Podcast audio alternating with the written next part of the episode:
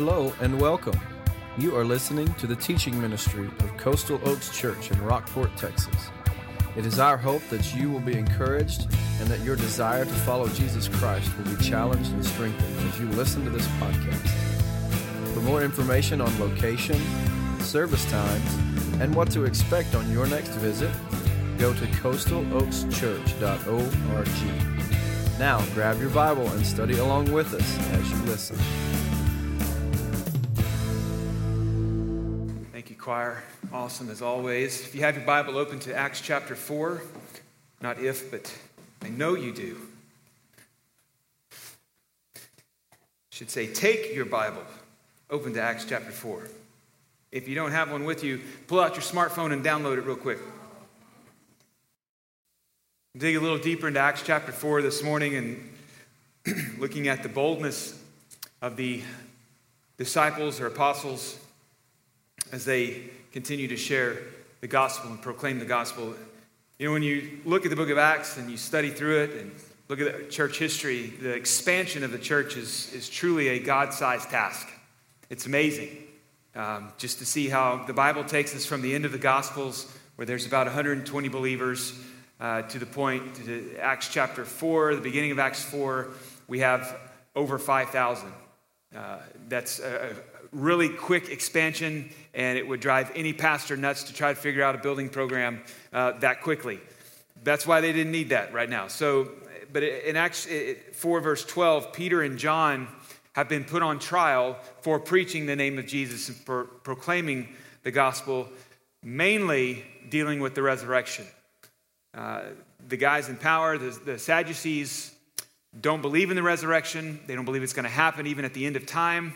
And so Peter and John are arrested and put on trial, and that's where we step in verse 12, where Peter says, at the end of his statement, there is salvation in no one else, for there is no other name under heaven given to people by which we must be saved.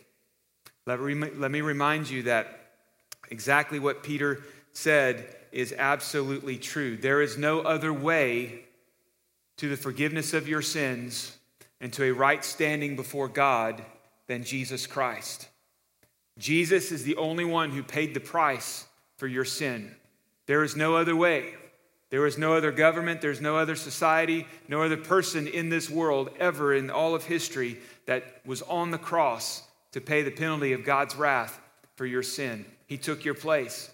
That if you would call on him and believe in him and trust in what he did on the cross and in the power of the resurrection, you would be saved. You would find eternal life and you would find new life in him. That's exactly what Peter had been proclaiming. And now these Jesus guys are stirring up trouble for the religious leaders. They don't like it. They're about to lose control, they feel. And so they've got to try to squelch this, what they are going to understand as an open rebellion, one that could pull power away from them as they were sharing that power with Rome, or Rome had shared some with them. They didn't want to lose that. And so by proclaiming the name of Jesus, they feel like they're threatened. Let's pick up in verse 13, if you would stand with me as I read from the Word of God this morning. Acts chapter 4, verse 13, the story continues. When they observed the boldness of Peter and John and realized that they were uneducated and untrained men, they were amazed and recognized that they had been with Jesus. And since they saw the man who had been healed standing with them, they had nothing to say in opposition. After they ordered them to leave the Sanhedrin, they conferred among themselves, saying, "What should we do with these men? For an obvious sign has been done through them, clear to everyone living in Jerusalem, and we cannot deny it. But so that this does not spread any further among the people, let's threaten them against speaking to anyone in this name again." And so they called for them and ordered them not to speak or teach at all in the name of Jesus. Peter and John answered them, "Whether it's right in the sight of God for us to listen to you rather than to God, you decide. For we are unable to stop speaking about what we have seen and heard." After threatening them further, they released them. They found no way to punish them because the people were all giving glory to God over what had been done. For this sign of healing had been performed on a man over 40 years old. Let's pray together. Father, thank you for your word this morning. I pray you would speak clearly to us, speak truth into our life, Lord. What we do not know, Lord, I pray that you would teach us what we are not yet. I pray you will make us for your glory and our good. We pray this in Jesus' name. Amen. Thank you. You may be seated. Obviously, one of the reasons why the church has expanded so quickly in Acts is first and foremost because it's a movement of God. We understand God is always at work around us, and he invites us to join him in that work. And Peter and John are obviously a part of that work, having received the commission from Jesus himself. In John chapter 20, verse 21, Jesus told his disciples, "Peace be with you. As the Father has sent me, so I am sending you." It's the mission of God. The mission of God to go, or as you go, make disciples, baptize, teach them, do all these things. And so, as Jesus said, as the Father sent me, so I'm sending you, this is exactly what Peter and John are doing. The other disciples are there too. They're not neglecting that command. They're just not in the part of the story at this point. But what we need to understand is that as we come to Christ and he's changing our life, that telling others about the way, that is Jesus, is a part of our spiritual DNA. We are called into that same commissioning, into that same mission of God. We're not going to be a Peter or a John, or we may not be someone like them who stands before thousands and proclaims Jesus, but it doesn't have to be that. We just need to be faithful to the one who needs to hear Jesus and needs to hear about him. The heart of our mission is to proclaim Jesus as the way. That is exactly what we are to do. And when we follow that mission, we follow it obediently, we know from Scripture and from Jesus himself that there will be opposition. And that's where we are in the middle of Acts chapter 4. When we follow the mission, there's going to be opposition. Because in Christ, you've joined a team that the world does not like. You've joined a team that will always face opposition. Even though we know the end of the story in the book of Revelation, we know that Christ will overcome and has overcome the opposition. We know that they will still oppose Christ and his church. So it's no surprise that Peter and John find themselves on trial. It's not the first time, it's not the last time that they'll be on trial. Let's look at this again.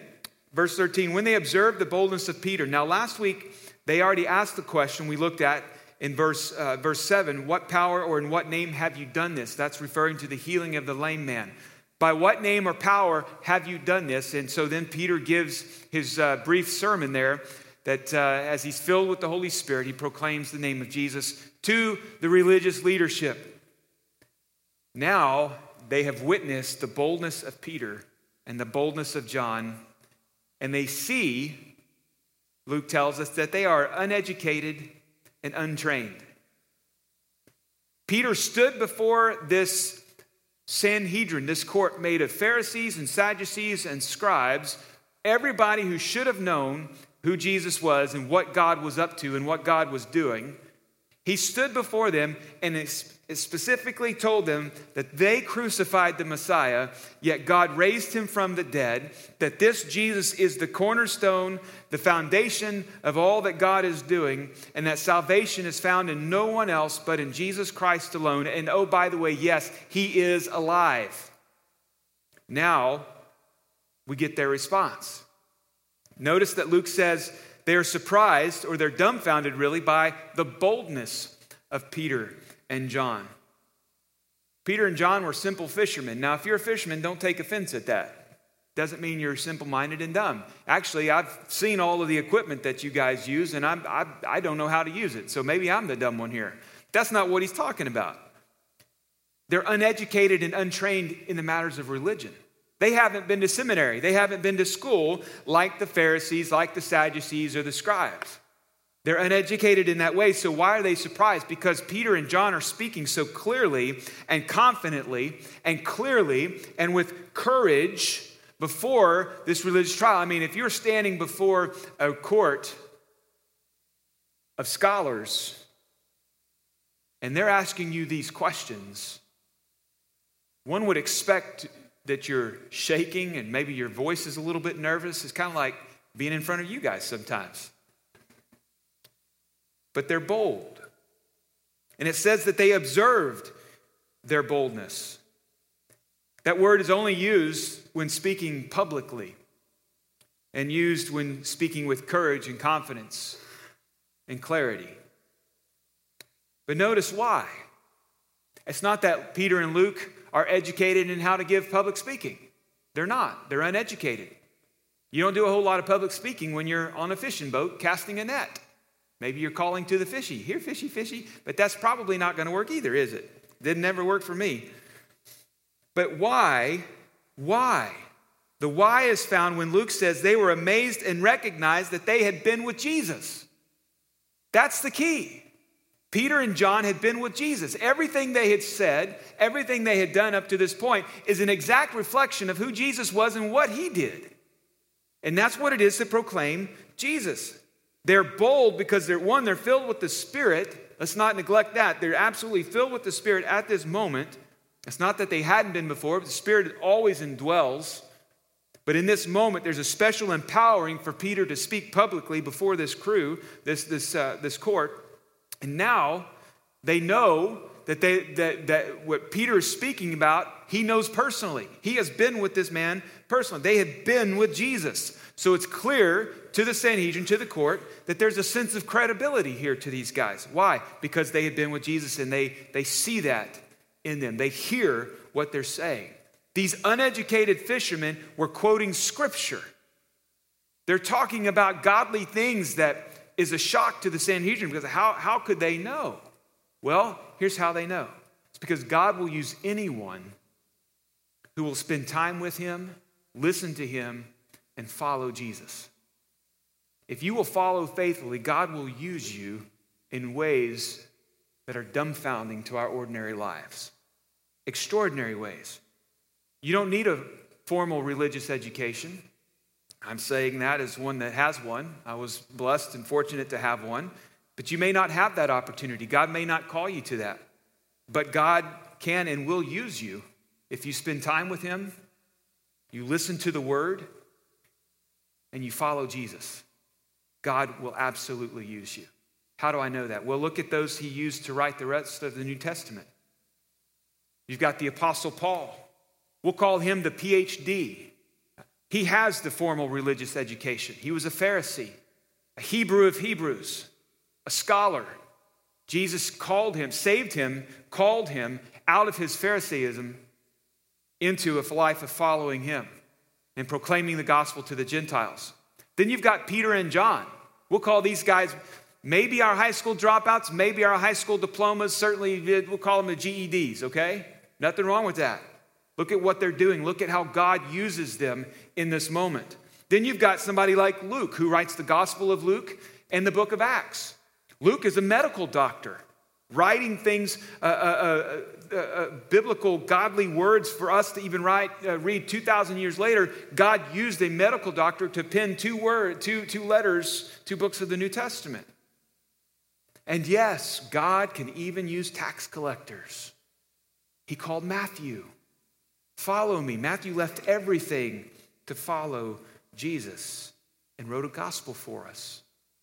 You got blue collar, white collar, probably got a few rednecks in there, amen? Why? Because they spent time with, they listened to, and they followed Jesus. That's why. The religious leaders hear their testimony and they see this crippled man standing with them. This man is the one who they probably passed by every day going into the temple back and forth. They've seen him there. And the scripture says that he was over 40 years old. They've seen him. They know him. And now they cannot deny that crippled beggar is now standing before them completely healed. The proof is right there. You might remember what Jesus said in Luke chapter 21, verse 15. He told his disciples then, I will give you such words and a wisdom that none of your adversaries will be able to resist or contradict. That is happening right here in Acts chapter 4. Everything they're saying, everything God is using them to do, the adversary, the opposition cannot resist or contradict. In fact, the decision that they make, what are we going to do with these guys? He says in verse 16, what are we going to do with them? There's a sign, we can't deny it. It's clear to everyone in Jerusalem, so we can't deny it. They'll see right through us if we deny this. Let's just threaten them and tell them to shut up.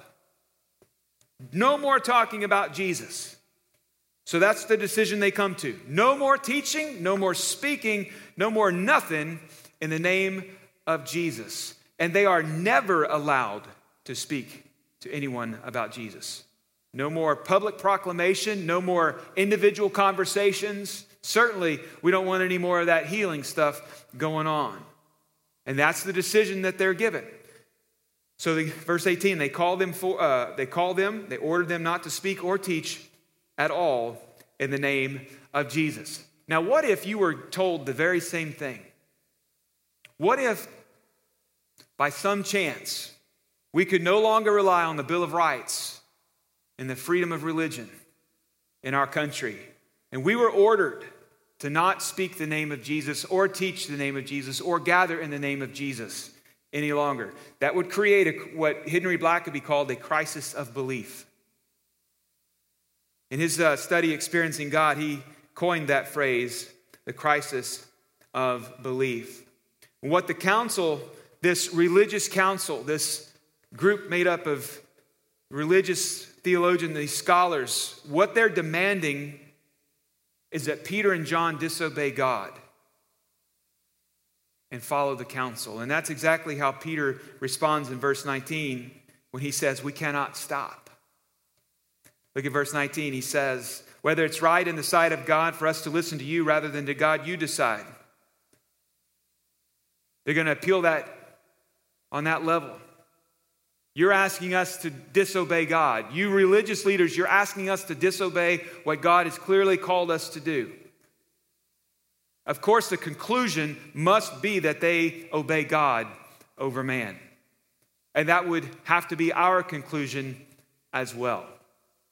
The second opposition or comeback retort to their demand is this conviction that Peter and John share, as well as the other apostles, that we must speak about what we have seen and heard. He says, we are unable to stop. Your translation may say, cannot stop. We are unable to stop speaking about what we have seen and heard. It changed their life that much to see their Savior, their rabbi, their teacher, the Lamb of God, hang on the cross and die, and to be raised on the third day, to experience the resurrection, to see Jesus walk through the wall in his appearance, to see the scars, to see Jesus over on the shoreline, to hear Jesus say, hey, knuckleheads, cast your net on the other side, and to recognize immediately that's Jesus.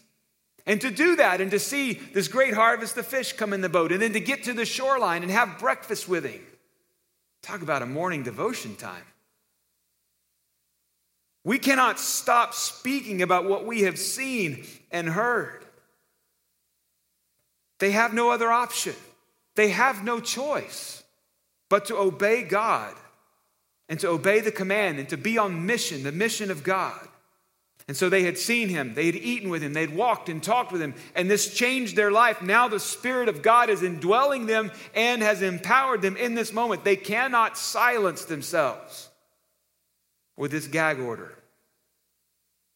The glory of the risen Christ is undeniable to them, and they've got to share it. Well, what about us? When is it right to disobey civil authority?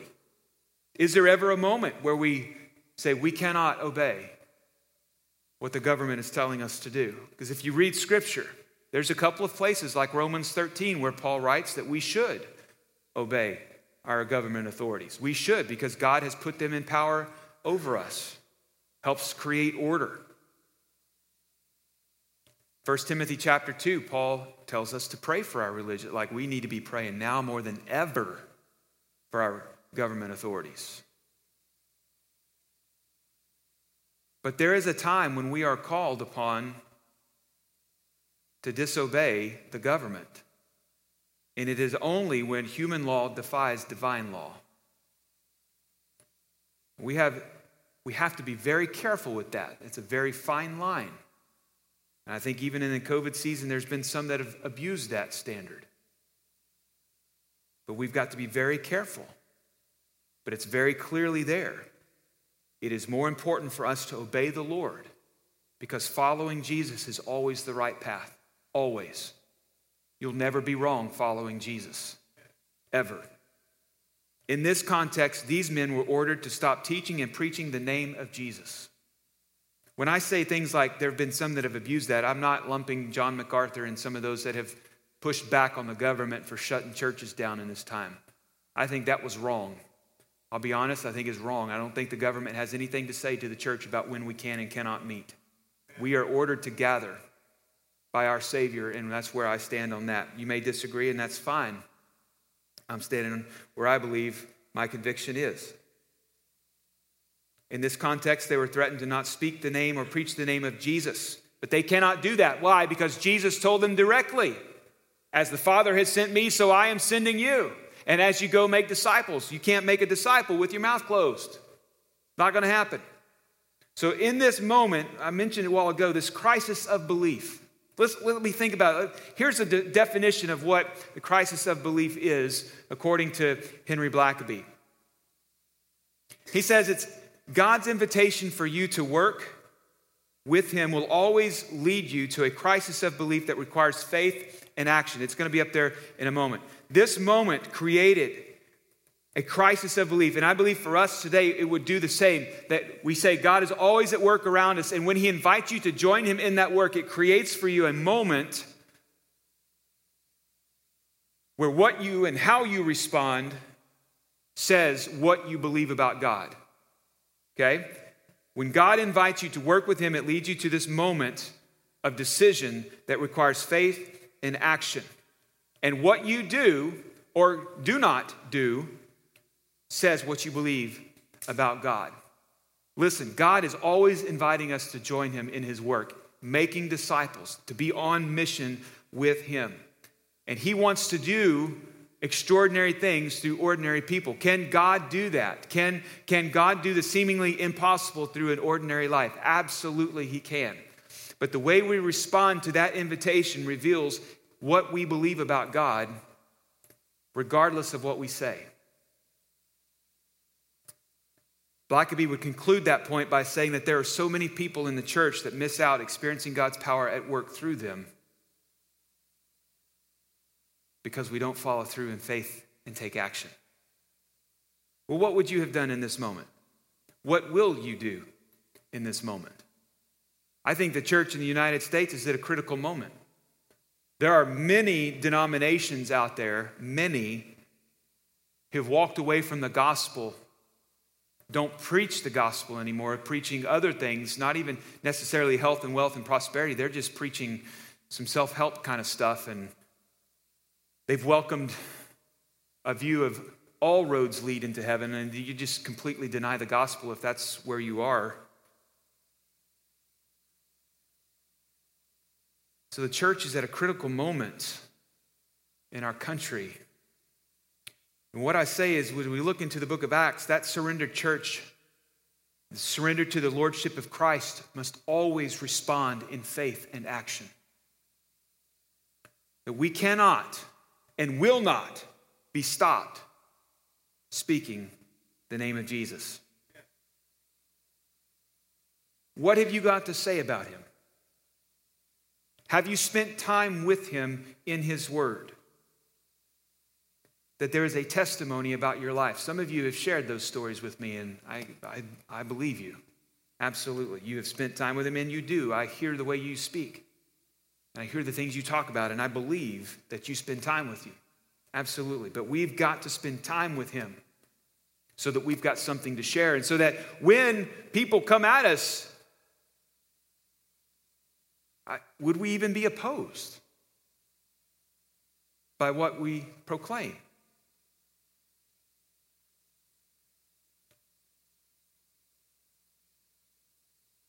People will not hear the gospel with your life doing the talking. Letting my life do the talking is not best in a hostile world. And the Holy Spirit will not empower you to be silent about Jesus. Now, you don't have to be Billy Graham. You don't have to be the Apostle Peter or Paul. You just need to be faithful. Be faithful. Why? Because he's got you. That's what the crisis of belief moment reveals. Do you trust him and that he is with you, just like he told Peter and John and the rest? At the end of the Great Commission, he said, I am with you always, even still to this day. The surrendered church must have as its primary aim the pleasing of God, which is the proclamation, the speaking of the gospel, preaching of the gospel, ministry of the gospel. Friends, faith comes by hearing and hearing by the word of Christ. So, with that in mind, the church goes boldly forward. If you look at the following verses in verse 23, they released them. They went back to their own people, that is the church, and reported everything the chief priests and the elders had said to them. And when they heard this, they raised their voices together to God and said, Master, you are the one who made the heaven, the earth, and the sea, and everything in them. You said through the Holy Spirit by the mouth of our father David, your servant, verse 25, why do the Gentiles rage and do the peoples plot futile things? The kings of the earth take their stand and the rulers assemble together against the Lord and his Messiah. And They continue to pray, but look at verse 29. And now, Lord, consider their threats and grant that your servants may speak your word with all boldness while you stretch out your hand for healing, and signs and wonders are performed through the name of your holy servant Jesus. When they had prayed, the place where they were assembled was shaken, and they were all filled with the Holy Spirit and began to speak the word of God boldly. Friend, the surrendered church is a praying church, and that's exactly what they do. They go back to the gathering of the church, driven by the mission of God, and they prayed. I mean, shouldn't the praise team have gotten up and started another song, or maybe had a strategy session or something, right? A planning meeting or something. Maybe a potluck thrown in there for something, you know, whatever. Like, but they just go back and they pray? Really? Absolutely. Absolutely. They did what many of us might be reluctant to do, and might not even be our first thought, which is to pray. There's a couple observations about that prayer. One, you see that they were united. They raised their voices together. It was a faithful response to what God was doing and what God had brought them through. It's a prayer that's grounded in the attributes of God when they cry out to him or pray out to him. Master, sovereign God, sovereign Lord, your translation may use. Same understanding, same meaning. Or a simple reminder that God is in control, absolutely never lost control, which should bring us great comfort, should bring us peace, should bring us a sense of security that he's got us, right? He is our good shepherd. Even though I walk through the valley of the shadow of death, I will what? Fear no evil. Why? Because he's got me. And then the prayer is also grounded in Scripture. Psalm chapter 2, I would encourage you to go back and read Psalm chapter 2 this week. Why do the nations rage and the peoples plot in vain? This scheme, conspiracy by the nations to try to overthrow the Lord's anointed Messiah, that would be Jesus. Yes, they tried. Yes, they failed. I love verse 4 of Psalm chapter 2. It says this, the one enthroned, that is God, the one enthroned in heaven, laughs. As if the nations conspiring against the Lord's anointed Messiah could somehow overcome his plan. In that psalm, the descendant of David, which is Jesus, would suffer rejection but emerge victorious. We see that at the cross and the resurrection. And yes, every knee will bow and every tongue will confess that Jesus is Lord. So let that truth, no matter what you face or no matter where you are following in Christ, you know, if you're in this moment where you know you've got something to do, God is calling you to do it, you're in that crisis of belief moment, let that reminder embolden you and encourage you today to go and do what God has called you to do. And then you'll notice that the prayer is driven by the mission of God. Notice what they did not pray for. God removed the opposition from us. That's not what they prayed for. Consider their threats and remove them from us. No, consider their threats and grant that your servants speak your word with boldness. Consider their threats and give me more opportunity to speak with boldness. More boldness meant more gospel preaching, more gospel ministry, more lives being changed, the word spreading. In every generation, the gospel is going to cut deep into what the culture says is normal. It's going to cut deep into what the culture says is right. And it's going to be contrary to what culture says is even godly. But the gospel is meant to save. The gospel is meant to change. It's the change that changes everything. And so we will face opposition. But that we would pray for boldness and courage in mind and heart and voice, to stand with the confidence in the sovereignty of God that says, yet not I, but through Christ in me, I go forward. What gift of grace is Jesus, my Redeemer? There is no more for heaven now to give. He is my joy, my righteousness, and freedom, my steadfast love, my deep and boundless peace. To this I hold. My hope is only Jesus, for my life is wholly bound to his. How strange and divine that I can sing all is mine. Yet not I, but through Christ in me. The night is dark, but I am not forsaken. For by my side, the Savior, he will stay. I labor on in weakness and rejoicing, for in my need, his power is displayed. To this I hold, my shepherd will defend me. Through the deepest valley, he will lead. The night has been won, and I shall overcome. Yet not I, but through Christ in me. No fate I dread. I know I am forgiven. The future is sure. The price it has been paid. For Jesus bled and suffered for my pardon, and he was raised to overthrow the grave. To this I hold. My sin has been defeated. Jesus now and ever is my plea. Oh, the chains are released, and I can sing, I am free. Yet not I, but through Christ in me. With every breath, I long to follow Jesus. For he has said that he will bring me home. And day by day, I know he will renew me until I stand with joy before the throne. To this I hold. My hope is only Jesus. All the glory evermore to him. And when the race is complete, still my lips shall repeat, yet not I, but through Christ in me.